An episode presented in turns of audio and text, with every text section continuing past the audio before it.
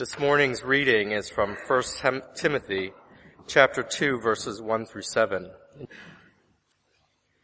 I urge then, first of all, that requests, prayers, intercession, and thanksgiving be made for everyone, for kings and all those in authority, that we may live peaceful and quiet lives in all godliness and holiness. This is good and pleases God our Savior who wants all men to be saved and to come to a knowledge of the truth. For there is one God and one mediator between God and men, the man Christ Jesus, who gave himself as a ransom for all men, the testimony given in its proper time. And for this purpose I was appointed a herald and an apostle. I am telling the truth. I am not lying, and a teacher of the truth, true faith, to the Gentiles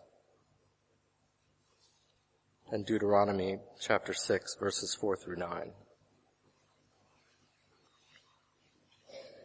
Hear, O Israel, the Lord our God, the Lord is one.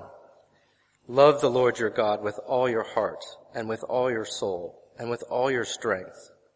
These commandments that I give you today are to be upon your hearts. Impress them on your children. Talk about them when you sit at home and when you walk along the road when you lie down and when you get up. Tie them as symbols on your hands and bind them on your foreheads. Write them on the door frames of your houses and on your gates. The word of the Lord. Thank you, Mike, for reading. And uh, I'm grateful to Matt for the invitation to preach this morning. My name is Christopher Ash and Carolyn and I are uh, glad to be part of Christ Church Mayfair. We've been uh, part of this church since about last October, and we're glad of that. I'd be grateful if you would turn back to the first reading that Mike read from 1 Timothy chapter 2, uh, page 1192 in the church Bibles, one, the beginning of 1 Timothy 2, and uh, when you've got there, I'll pray for God's help.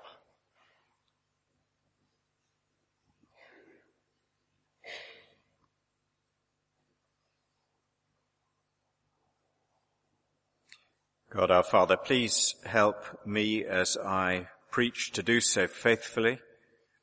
Please help each one of us to listen with uh, humble and trusting and obedient hearts for Jesus' sake. Amen.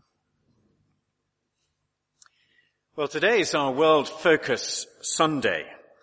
Today we celebrate the imposition of Christianity as an alien religion upon other cultures and the destruction of other cultures by Christian mission. Today we rejoice that all over the world human cultures are being invaded and sometimes destroyed by Christianity. Well, you say to me, um, must you put it like that? That wasn't the way we were trying to project the focus of today. But we need to face the fact that it is how many other people think uh, of what we're thinking about today. Just over three years ago, the British Museum put on uh, one of their magnificent exhibitions about Moctezuma, the last of the Aztec rulers uh, before the conquistador under Cortez, the, the Spanish um, invaded. And it was a magnificent exhibition. But in the introduction, the um, director of the museum said, you know, the, the audio guides you can, you could hire, he said how sad it was that when the Spanish invaded, in his words, a sophisticated Native American civilization was destroyed and an alien religion and government was imposed in its place. And when the director of the British Museum said that, he was in tune with most of our culture. Most of our culture would have said that's exactly what happened. An alien religion was put in place. Now my, my hunch is that when most of us think about Christian mission, some of those misgivings from our culture seep into our own thinking. And if you add to those misgivings just the sense that maybe there's something slightly disreputable about it, if you add to that the difficulty of crossing cultures and the costliness of it, we have a powerful drug to keep us at home. Charity begins at home, we say, and it would be much more comfortable if charity ended at home. So while many of us at a push, we will invite work colleagues or our fellow students or neighbours from our own culture to something at church, when someone says, what about the possibility of devoting your life to bringing the gospel of Christ to another culture? It just feels over the top and we're quick with excuses. Or for that matter, giving financially to support the work of bringing Christ to other cultures. After all, we've got a deficit in our home church. Isn't that a priority? Is it really as necessary as all that? It feels like an optional extra for the very keen Christian. And so what I want to do with God's help is I want to look this morning at just a part of the Bible's argument for, for, for, for this. I've chosen just these seven verses at the beginning of uh, chapter two of Paul's first letter to Timothy. Timothy was Paul's church leader uh, in Ephesus. If you look back to chapter one, verse three, you'll see that he says to Timothy, "Stay there in Ephesus." And uh, Timothy is is there in Ephesus, seeking to lead the church. And there's lots wrong with the church in Ephesus. But it seems from chapter one that one of the things that's wrong with the church in Ephesus is that they had become inward looking and introspective. They'd certainly become quarrelsome and divided. But it seems that one of the things Paul wants to do is to get them looking outwards. And his, his instruction to Timothy begins in chapter 2, uh, verse 1. I urge then, first of all, here is the first instruction. I'm going to divide this in five on the back of your service sheet, you'll see the, the uh, points that I'm hoping uh, to make. He tells them what to pray for in verses 1 and 2. He tells them it pleases God in verses 3 and 4. He tells them at the beginning of verse 5 that there's one God. He tells them in the rest of verse 5 and the beginning of verse 6 that there's one mediator. And then finally he tells them that there needs to be proclamation, there needs to be a herald. And in this little passage there's a tremendous emphasis on everyone. Just have a look. Verse 1. Uh, for uh, prayers for everyone. The end of verse 1. Verse 2. For kings and all those in authority.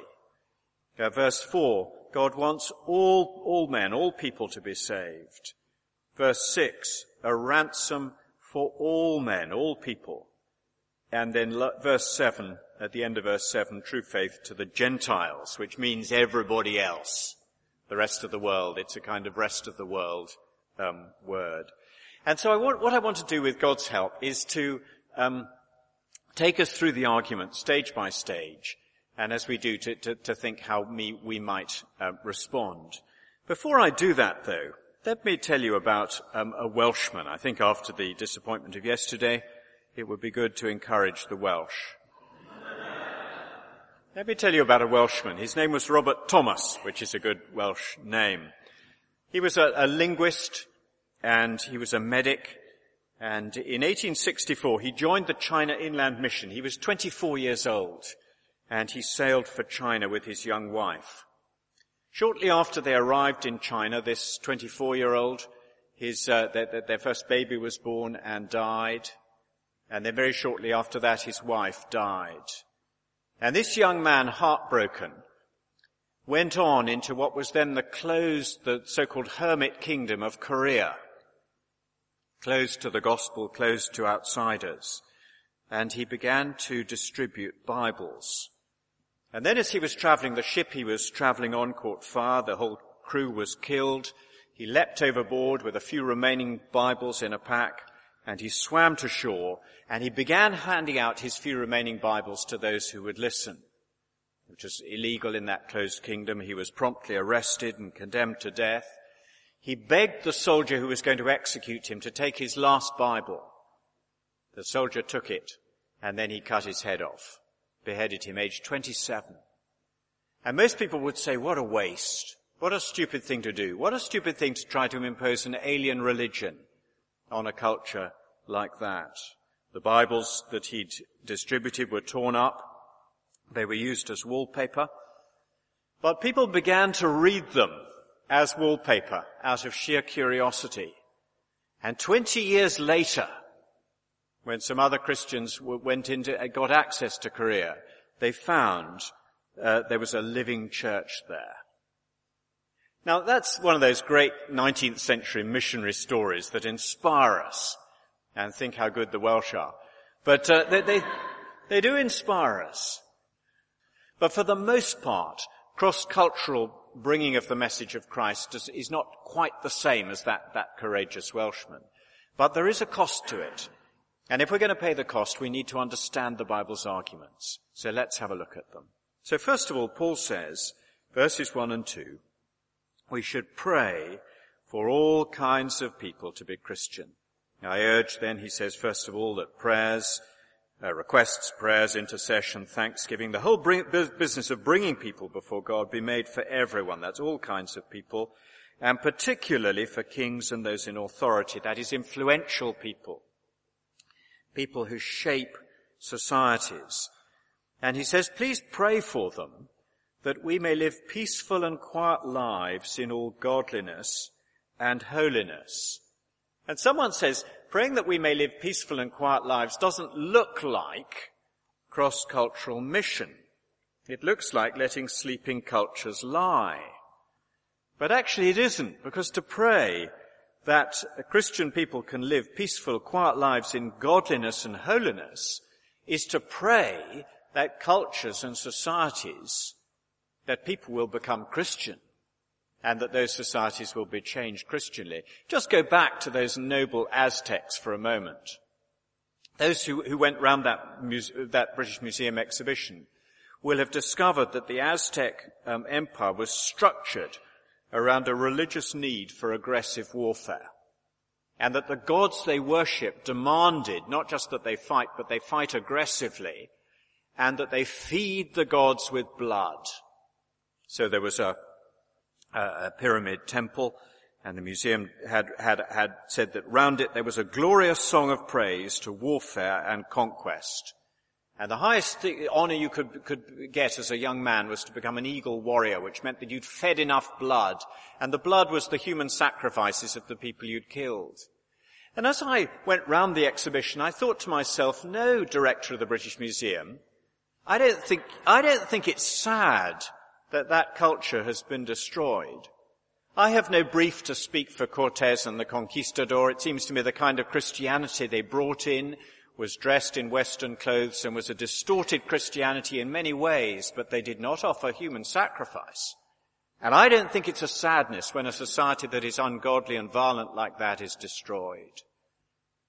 But it's a deeper thing that I want us to grasp today about Christianity than that.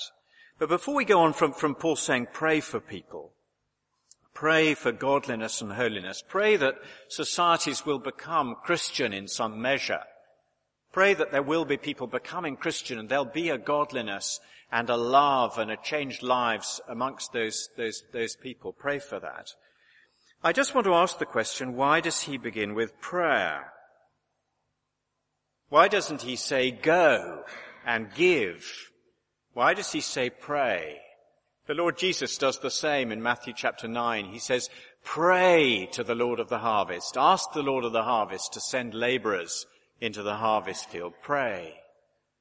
And Paul is doing what the Lord Jesus did, which is addressing the deep affections of our hearts. And he's saying to us, if you and I begin to pray for people all over the world, for different cultures, different societies, different influential people, then our hearts will begin to line up with our prayers. And when our hearts line up with our prayers, then it's a small step to give and for some to go and to show a lively interest and to support others because our prayers express our deepest desires, or at least they ought to. A story is told of a wealthy Christian family and in their family prayers, the father was, was leading them in prayer one breakfast time, I think, for um, the, the, the, material needs of a mission partner of their church, praying that God would provide what this mission partner needed materially in terms of money. At which point, um, his young son said, Dad, if I had your checkbook, I could answer your prayer. but when our prayers are, are, are praying for all kinds of people, then it's a short step for us to, to, to, to, work. One of the joys of working at the Cornhill training course, uh, where I work, is that uh, over the eight or nearly nine years I've been there so far, we've had a number of uh, British students going out in cross-cultural mission and a number of, of students from other countries coming to us and then going back to their home countries. And I was just thinking quickly of the number of prayer letters I get from Thailand, Japan, South Africa, Ghana, Sierra Leone, the Gambia, Rwanda, Uganda, Slovakia, Serbia, France, Belgium, Czech Republic, India, Pakistan, Laos, Cambodia, China, Nigeria, Kenya, Ethiopia, Russia, and probably more. But it's a wonderful thing. It's a wonderful thing if I can't go to be part of that, just to be, to be praying and to be part of a work of seeing what God is doing all around the world. So Paul says pray. And then he begins to give his reasons. Verses three and four. Pray, he says, for all kinds of people, because God wants all kinds of people to be saved. It's important that we pray in line with God, what God wants, isn't it? We know for Christian people that we're, we're to pray according to the will of God, according to what pleases God. Sometimes we don't know what pleases God. If we or someone we love is ill, we naturally pray for them to get better, but we don't know that that's God's will. Somebody loses their job, we pray for them to get a job. We don't know that that's God's will. Someone wants to get married, we pray for them to get married. We don't know that that's God's will.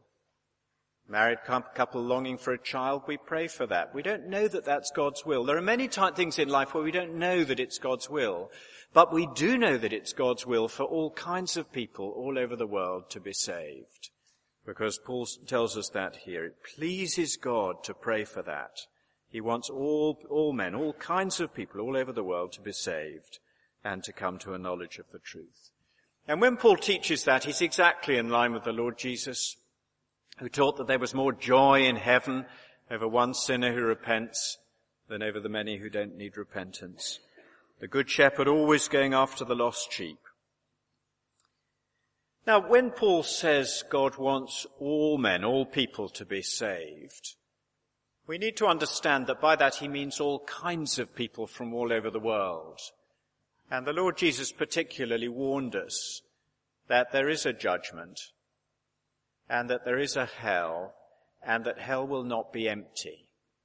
So this is not a verse that can encourage us to think that all will be well for everybody come what may. That would completely undermine the logic of the gospel and the urgency of the gospel. But what he's saying is that it pleases God that all kinds of people, it pleases God that at the end of time, round the throne in heaven, there will be men and women from every language, every tribe, every culture, and every age. And that is, that is God's pleasure. So when we pray for cross-cultural mission, we are praying in line with God's will. We're not wasting our prayers. And then he goes on and he says we pray, uh, this is God's will because verse, uh, verse five, there is one God. Very easy to skip over that. If you've been in church for years, you read in the Bible there is one God, you skip over that and you think, let's get on to the interesting bits. But the statement there is one God is a massive, massive statement. That's why we, we had for the other reading the famous Shema, the Hear, O Israel, one of the most famous verses in the Old Testament. The Lord our God, the Lord is one. The God of the Bible the God whom we know as Father, Son, and Holy Spirit, that He is the one and only true God. And I just want to say a word about that so that we don't skip straight over it. And it's this. There are, of course, and the Bible recognizes this, all sorts of gods and goddesses in the world. Every time a human being devotes their life and their adoration and their energies and their worship to some goal, and they make that their ultimate good, they have created a god or a goddess. And the Bible calls these idols. Other religions have gods. Hinduism has multiple gods. There are many, many gods. But the difference is this, that there is one God who, if every human being ceased to exist, he would still exist. If every human being ex- ceased to exist, if the human race were wiped out of existence, all the gods of other religions, this is very unpolitically correct to say, all the gods of other religions would cease to exist. All the idols of our culture would cease to exist because these gods are the creation of the imagination of the human heart and human culture. But there is one God who is objectively there. And he exists whether or not we exist. And his existence means that creation coheres. Means that in the language of the Bible, the, the, the world is built on pillars. It has a stability. The Bible is not like um, a country that is disintegrating, like Yugoslavia after the death of Marshal Tito, just disintegrating. That's what the world will be like. It's what the world, what many people think the world is like, but the world is not like that. The world is one world because it's under one God who holds the world together. And that means that if you and I are alienated from that God, we are alienated from the ultimate nature of reality. And ultimately, to be reconciled to that God is our deepest need. And that means that when a message comes to a people bringing them the possibility of reconciliation with the one objective, real God, that that religion and that message being brought to them is not an alien religion. It may be dressed in some other cultural dress, but it is not fundamentally an alien religion. It is fundamentally a, religion that is bringing them back into reconciliation with the one God who rules the world. And that's a wonderful thing. There is one God. But then Paul goes on and he says there is one mediator. Verse 5. There is one mediator, one God and one mediator between God and people, the man Christ Jesus who gave himself as a ransom for all men, all kinds of people. God has provided one go-between. The man Christ Jesus, fully human, one of us, and yet at the same time fully God, the only one who could bridge the gulf, the only one who could die to be a ransom, the only one who could take in his own body the, the righteous anger of God himself against sinners. God bearing upon his, himself our sin and our punishment. Jesus is unique. There is no other mediator. There is no other bridge, there is no other way for men and women to be reconciled to the one true God. Jesus has no competitors. Jesus has no successors because only Jesus died to pay the price of sin. Now this is a deep truth, but it's a wonderful truth. There's no other mediator because there's no other ransom. I was reading the story of a, a Japanese Christian leader in the 20th century called uh, Toyohiko Kagawa. And he wrote about the religions he was brought up with um, in his culture in Japan of Shintoism and Buddhism, and also I think he was influenced by Confucianism. And he wrote, he, he wrote, I owe much to, to, to, those in one way or another. He t- talked about some of the things that he'd learnt from Shintoism and Buddhism and Confucianism in terms of uh, some of the moral values and, and the ethics and so on. But then he said, yet these three faiths utterly failed to minister to my heart's deepest need. I was a pilgrim upon a long, long road that had no turning. I was weary. I was footsore. I wandered through a dark and dismal world where tragedies were thick. Buddhism teaches great compassion. But since the beginning of time, who has declared, this is my blood of the covenant, which is poured out for many for the remission of sins. And the uniqueness of Christianity is not just the uniqueness of the one true God who is Father, Son, and Holy Spirit. It is also the uniqueness of the mediator and the ransom for sin. And when you and I engage with people of other cultures or of our own culture, and they, they, they know that there's something wrong with the world, Any thoughtful person knows there's something wrong with the world and something wrong with us. Now we want to say to them, yes, there is something wrong, and what's wrong with the world is our sinfulness. The fact that we're messed up by other people and the fact that we ourselves mess up and mess up other people. And we're guilty for our sinfulness. And unless a religion or a philosophy can deal with sin, it cannot be right. So all sorts of philosophies and religions may say some things that are true. And there may be things that are true and even beautiful in them, here and there. But unless there's a mediator, unless there is a mediator to bring human beings into relationship with the one true God, ultimately they cannot be true. And so the final leg of Paul's argument at the end of verse 6 is the need for proclamation.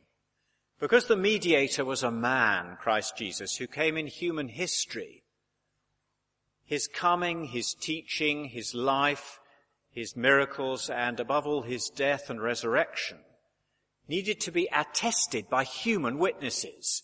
Because this is not a mystical thing, it's a, it's a historical thing. And so Paul says, at the end of verse 6, the testimony given in its proper time. And that's what the New Testament is.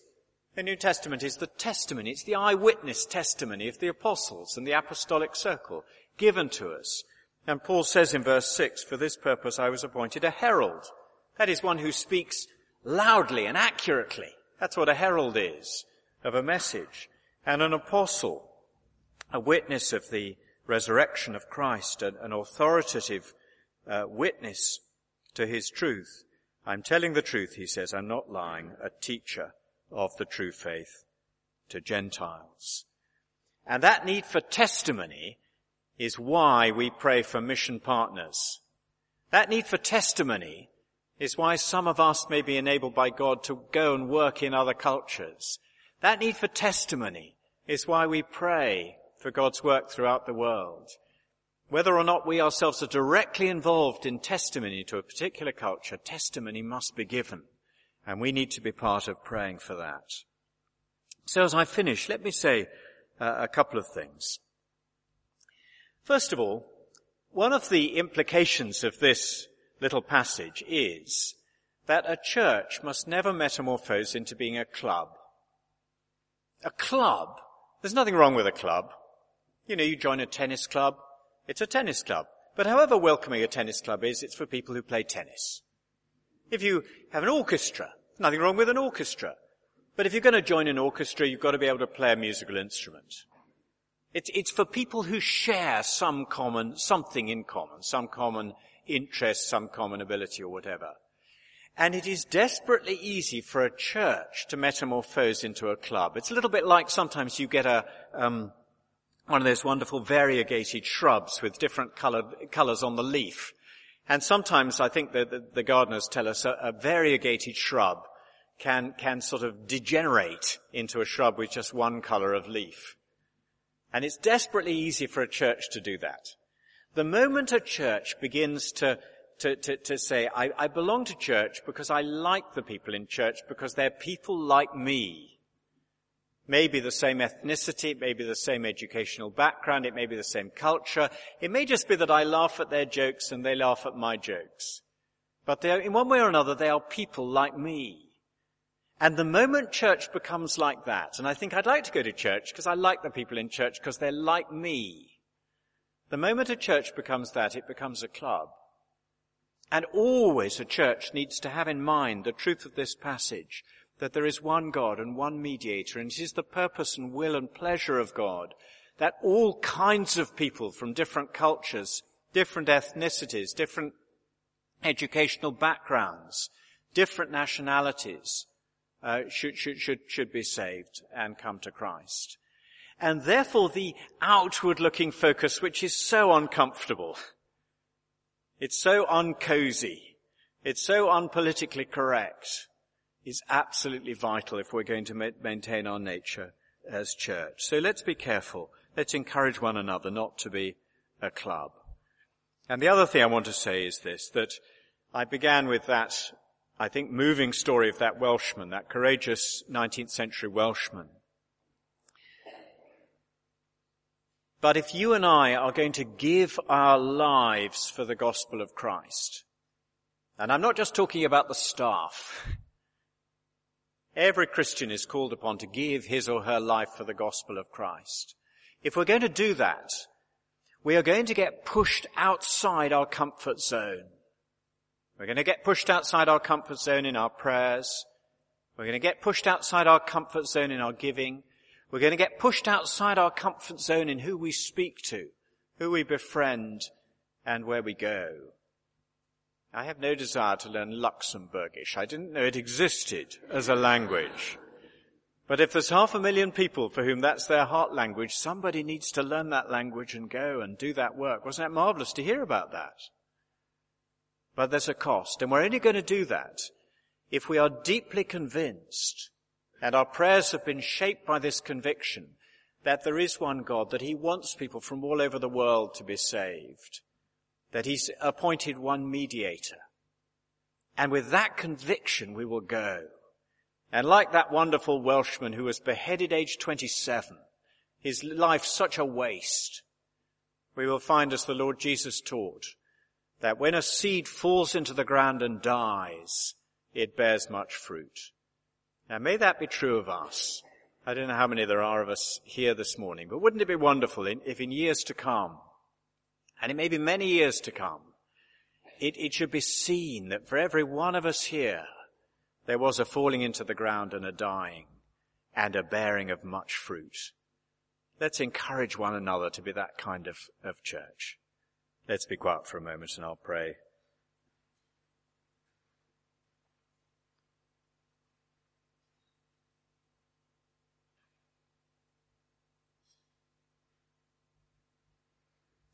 God our Father, we praise you that there is one true God. We thank you for the wonderful gift of the Lord Jesus, the mediator who gave himself as a ransom.